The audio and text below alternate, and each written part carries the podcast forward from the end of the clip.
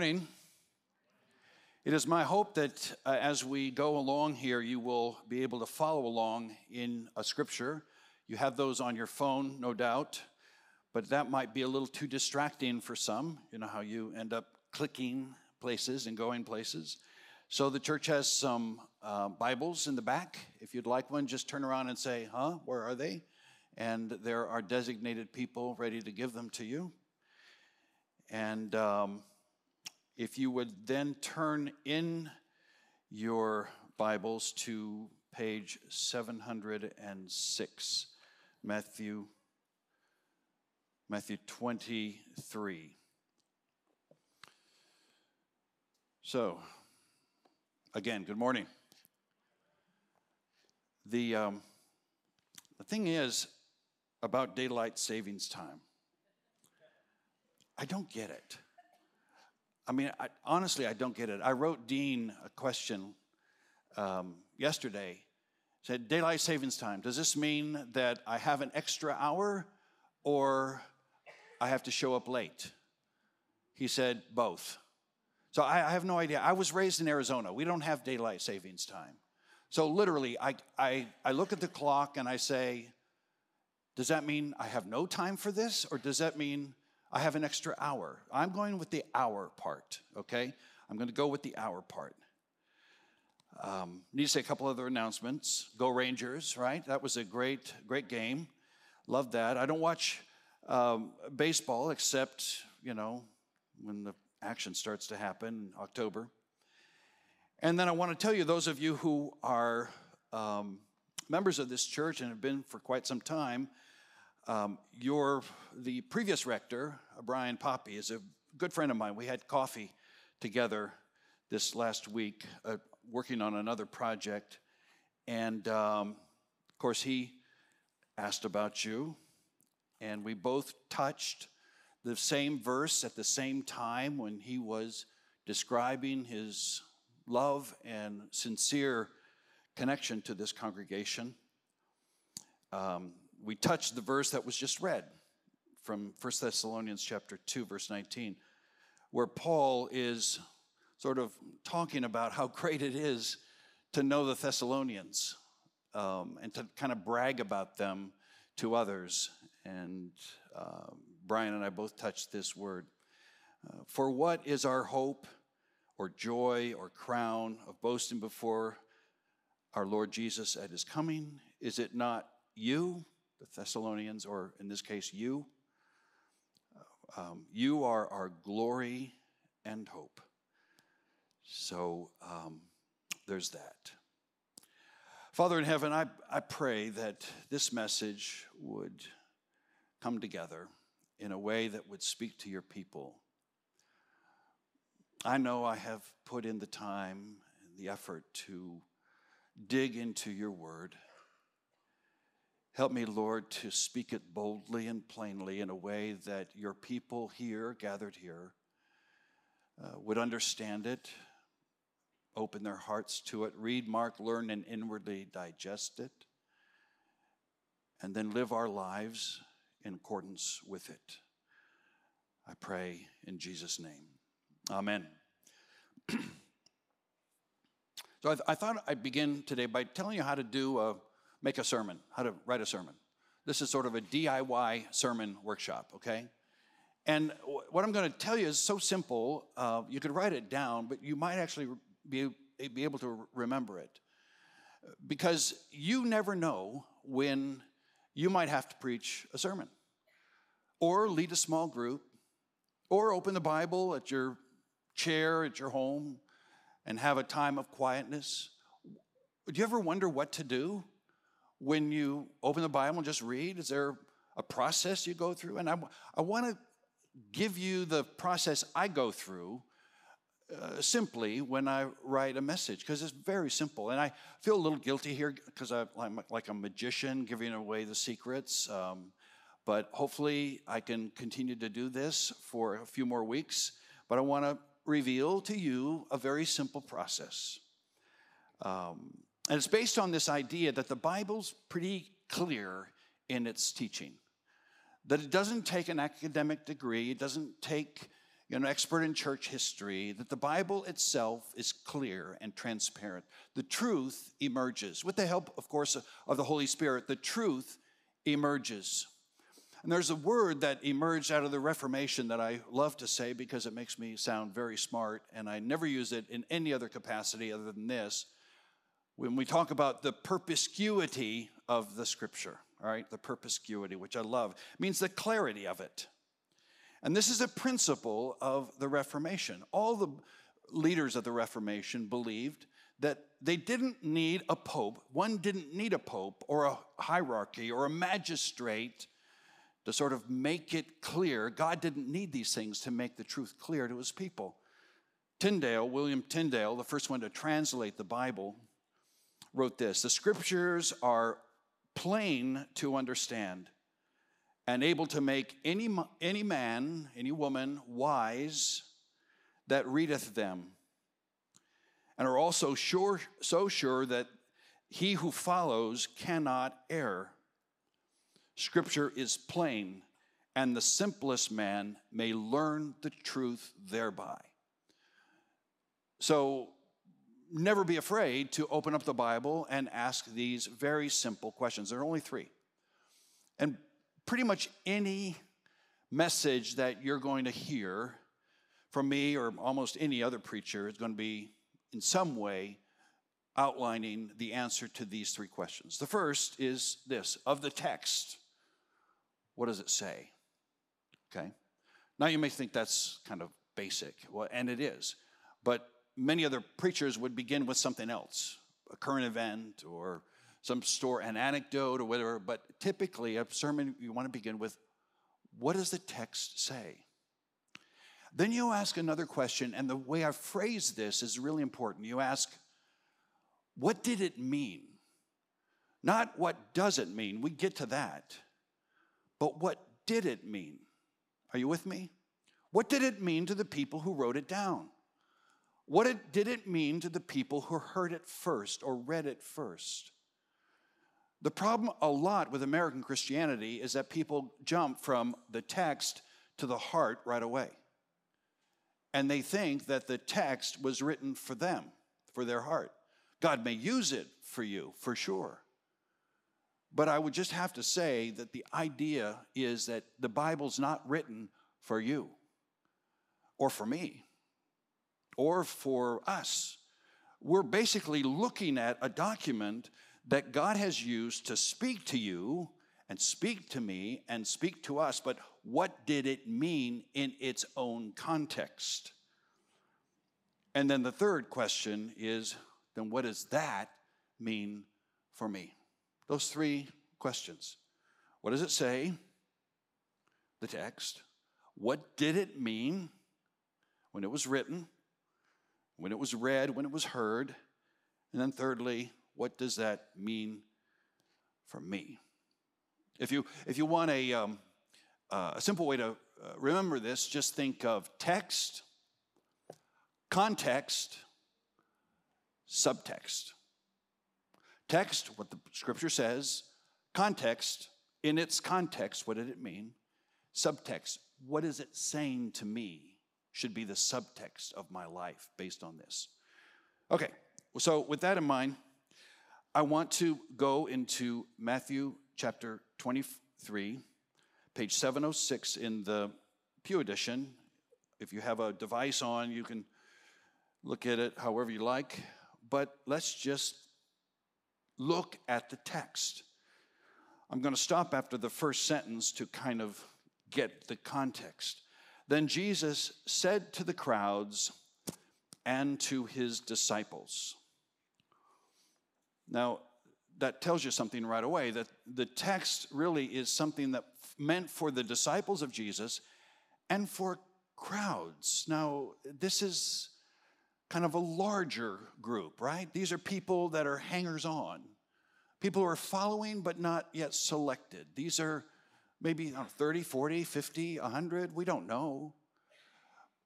But what we are clear is that Jesus spoke to a large people, which means he was loud. You can't talk to a large, without amplification, you can't talk to a large group of people. And it's my contention, I'll show you this a little bit later on, that the Pharisees, while not mentioned, were listening in. So when Jesus sp- spoke, he spoke to the crowds and to the disciples, and he's actually coming off speaking about the Pharisees. And who were the Pharisees? Well, many of you would know this, but let me just remind you that the Pharisees were the legal purists of his day. The word itself means to stand out. They were the standout ones, the ones that were different. And they have been plaguing Jesus all his ministry. Wherever he went, from the very first time of, of, in, his, in, his, ministry in, in Capernaum to here at near the end of his life, the Pharisees have been always around. A dozen or more encounters with the Pharisees, always trying to trap him or have a gotcha question or catch him in the act of doing something that was impure or illegal from a religious perspective. You may remember, for example, one of the very first times that Jesus healed a man in Capernaum. He walked into the house and uh, he's teaching, and the Pharisees are right there in the front row. Nobody can get in. And somebody opens up the roof in this thatched roof environment and lets down a paralyzed man on a stretcher right in front of Jesus. And the crowd hushes. And Jesus looks at the man like I'd look at you or like I look at you. And I, Jesus said, a man lying down because he couldn't move. And Jesus says, Son, your sins are forgiven. And the Pharisees go crazy. They lose their minds. And they jump right back at Jesus and says, "You can't say that. You can't do that. The only one who can forgive is God alone." And Jesus looks at them and says, "You know, glad you brought that up. Because let me show you the kind of power and authority that I have." And he said, "So that quoting now, so that you may know that the Son of Man has power on earth to forgive sins, he said to the man, Get up, take your pallet, take your stretcher, and walk. And the man does it. And they lose their minds again. Here's a man who's not only forgiven sins, but he's known that uh, he's now known as one who has the authority to forgive sins. And they bug him they stalk him all his ministry. But the final straw for the Pharisees was the episode in John chapter 11 when Jesus raised Lazarus from the dead. That was too much for them. And if you remember what happened, Jesus called out a really good friend of his, Lazarus, and people, the Bible says, started following Jesus, started trusting him, started knowing that this is the man where miracles, through whom miracles took, uh, took place. and the Pharisees called a meeting with the Sanhedrin and said, We got to get rid of this guy. And a week or and a half, two weeks later, it's Good Friday. And you probably didn't know this, but the Pharisees at the same time not only called a meeting with the Sanhedrin and said, We need to get Jesus arrested and we need to get rid of him, they actually put a contract out on Lazarus. Did you know that? They put a con- they wanted to destroy the evidence. What kind of bad luck is that for Lazarus? He's dead once, he gets raised to life, and now he's got to hide for his life because everyone's after him. Why am I being so particular about this? Because I want you to know that the Pharisees were a constant irritant in the life of Jesus. And what Jesus is about to say will blow you away. What happens is that the Pharisees are gone from this episode, but they're not far away. And what Jesus says is look, if you can look in your, in your uh, Bible on, I think it's verse 2. Yeah. Jesus says, The scribes and the Pharisees sit on Moses' seat. And then he says something which it ought to make you scratch your head because he says, So practice and observe whatever they tell you. Not, not what they do, for they preach, but do not practice. But don't discount them. Don't discount what they say. Discount them. Do not discount what they say. They're on Moses' seat. Well, what does that mean? That goes all the way back into the time of Exodus when Moses is sitting in front of the children of Israel and he's deciding all their cases. And what does Moses do? He uses the law to decide the cases. He uh, is an expert in the law. And Jesus says, now the Pharisees occupy that same position. And what you need to do, brothers, sisters, disciples, crowd, is you need to listen to them. They don't practice what they preach, but you should. That's the remarkable thing to me.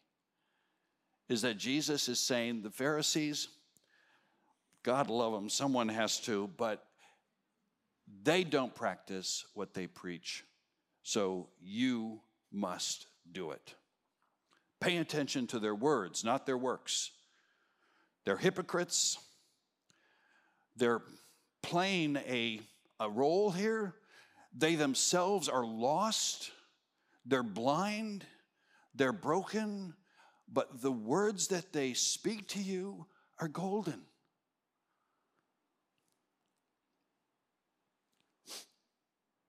I was remembering how I could communicate this to you, and I made up a little scenario in my mind. It's, it's semi true, but not, the bad parts aren't true, but the good parts are.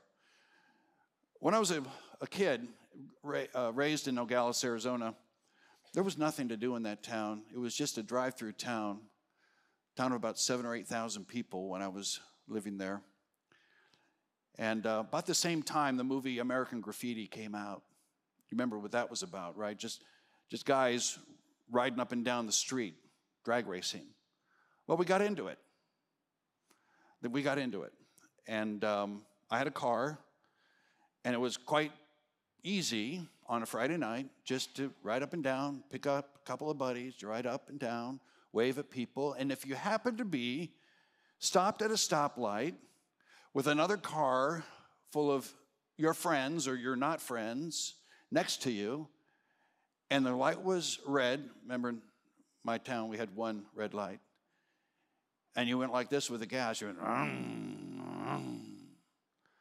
the car next to you would answer with, and then it was on.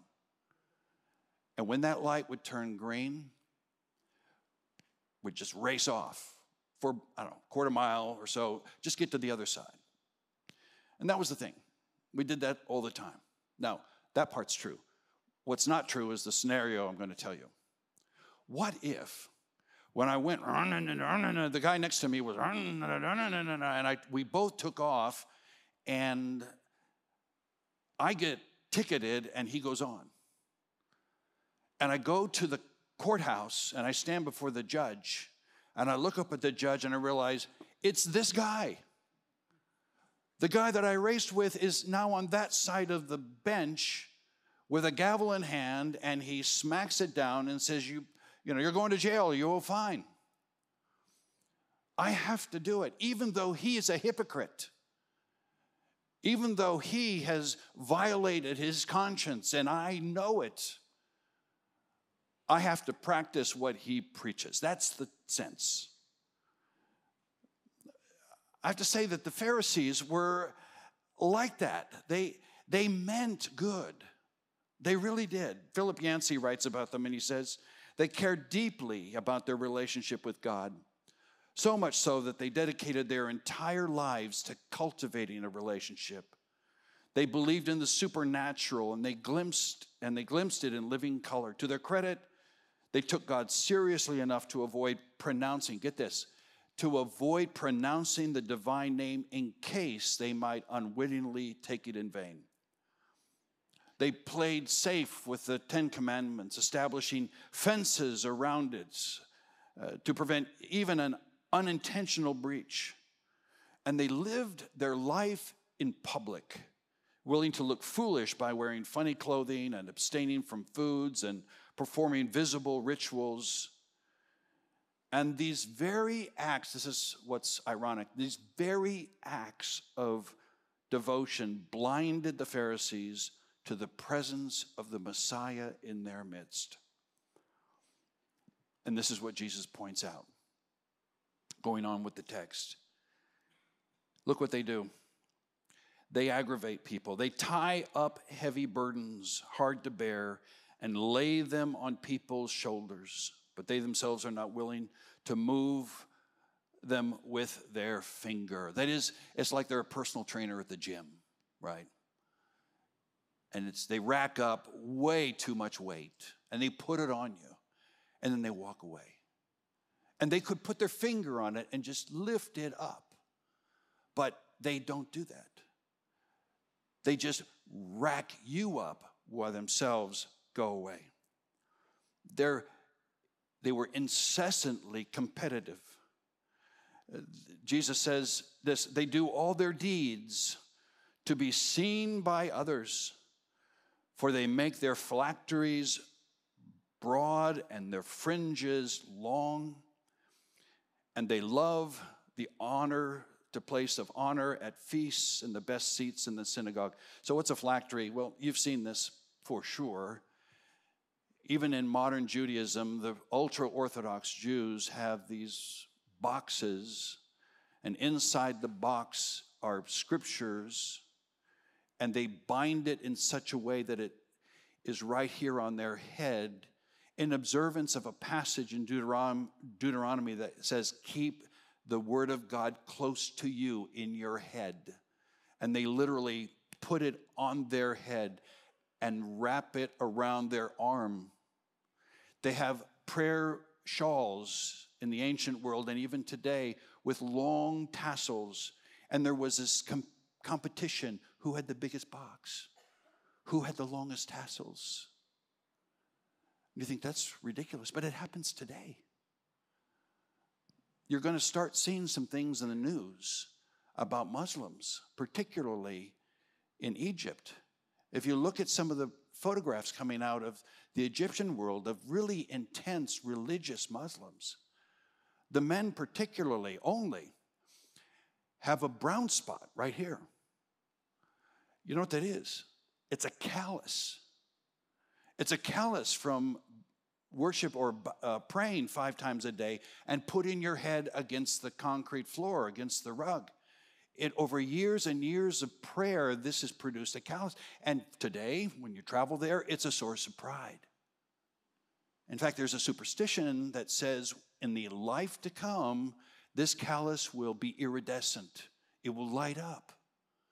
So it becomes even more important to build a big, big, heavy callus. You see this in the news.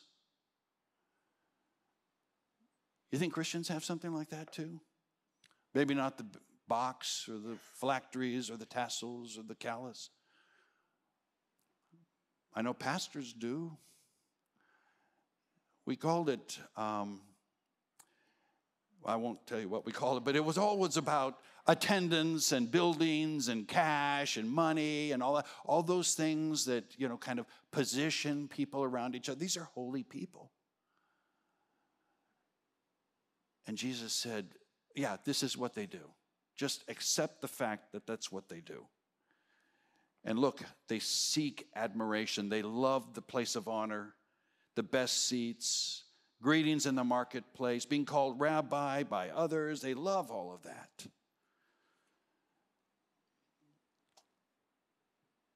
The religiousness of their life actually blinded them to see who the Messiah really was.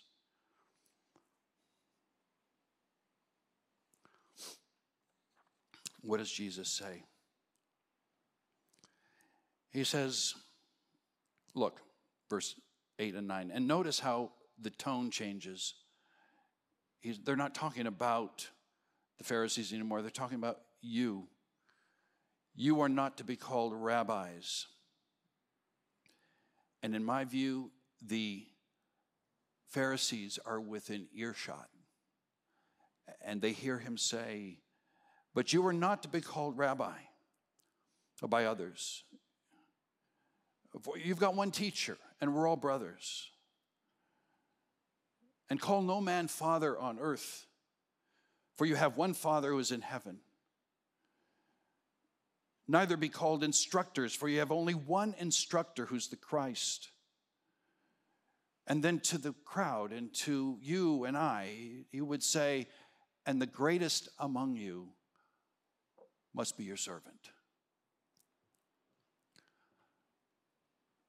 I brought this from my home just to show you a pomegranate. Very important in the Jewish house to have pomegranates. This is, it's a symbol for them of the entire 613 laws of the Torah. What's the symbol? Well, the the idea is there's 613 seeds in a pomegranate. Now, there are sometimes, there aren't sometimes, but you get the idea. Symbolically, every pomegranate has 613 seeds. And the Pharisees were ones who took all of this and applied it to your life as you needed, as you needed instruction. They would take one or two or 10 or 50 and load it up on you And Jesus says, okay, discount them. Don't discount the need to do this. Don't, they don't practice what they preach. You practice what they preach. And I think that's the subtext. I think that's what this scripture is telling us that we should listen very carefully to what the teaching of the scriptures are and apply it in our life, no matter where it comes from or who's the proclaimer or who you might look at and discount because of who they are, how old they are, what, what, what, what their experience is, what their lifestyle is. Listen to what they say and do it.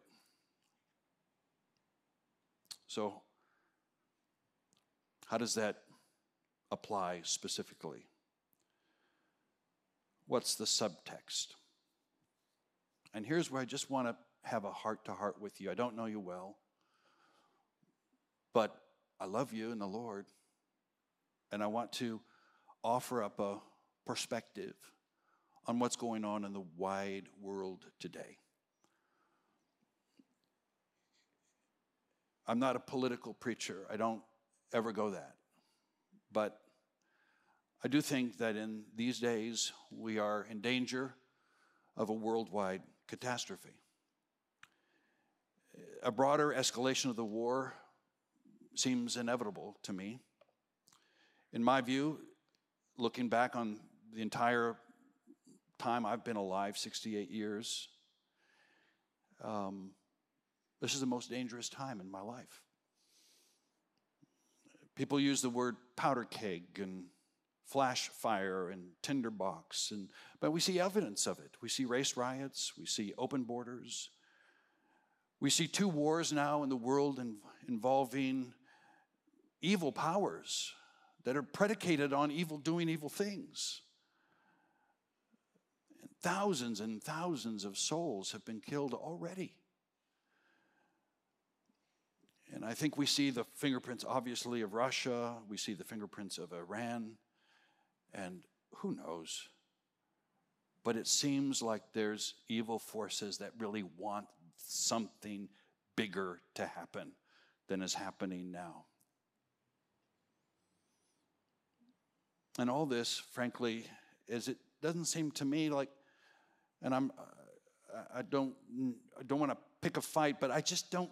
It doesn't seem the leaders quite get it, and I certainly I can't get it at all. I'm not that an experienced person, but it just scares me to death what we're facing. And I look at the principles of the teaching of Jesus, and I I want to say, Lord, what in here of this law should I be observing? Boil it down for me. Because these are very dangerous times, and I want to walk in faith and in fellowship with God. What do I do? And as I've been thinking this through, one of the scariest poems that I've ever read came to me um, by W.B. Yeats called The Second Coming. It's not about the second coming of Christ, but the coming of a second phase, a, a second um, dispensation, if you will, of history. And I want, just want to read it to you because it asks a question of Christians, particularly of me what shall we do?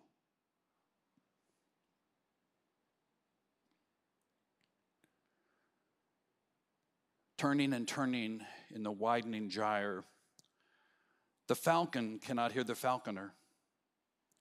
Things fall apart. The center cannot hold. Mere anarchy is loosed upon the world. The blood dimmed tide is loosed, and everywhere the ceremony of innocence is drowned. The best lack all conviction, while the worst are full of passionate intensity. Surely some revelation is at hand. Surely the second coming is at hand. The second coming. Hardly those words are out when a vast image out of Spiritus Mundi the spirit of the age troubles my sight. Somewhere in the sands of the desert, a shape with a lion body and the head of a man, a gaze blank and pitiless as the sun is moving its slow thighs. While all about us, Uh, all about it, reel shadows of the indignant desert birds, and the darkness drops again but now I know that 20 centuries of stony sleep were vexed to nightmare by a rocking cradle. And what rough beast, its hour come round at last, slouches toward Bethlehem to be born? What do we do? The poem poses a frightening question. What do we do? If there is a new age upon us, if there's a new era that is coming, what do we do? We've heard the text, we look at the context, and I just submit to you this is the subtext. That of all the 613 laws that are in the Torah, when Jesus was asked to summarize them and prioritize them and give us a picture of how we should live faithfully before God. Here's what he said there's actually not 613, but two. Jesus said, Love the Lord your God with all your heart, your mind, soul, and strength, and love your neighbor as yourself. That's what we do.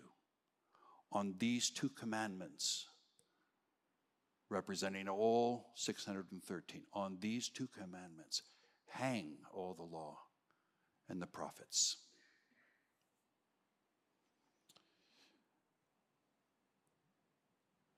Father, thank you so much for your word. It is disturbing and it is comforting. As these days are disturbing, uh, disturbing, we seek comfort. Give us direction and hope. And I pray that my brothers and sisters would hear the clear message here, the subtext of our lives, to love the Lord our God with all our hearts, all our minds, with all our soul, with all our strength, and to love our neighbor as ourselves. That we would practice what is preached. In the name of the Father, and of the Son, and of the Holy Spirit. Amen.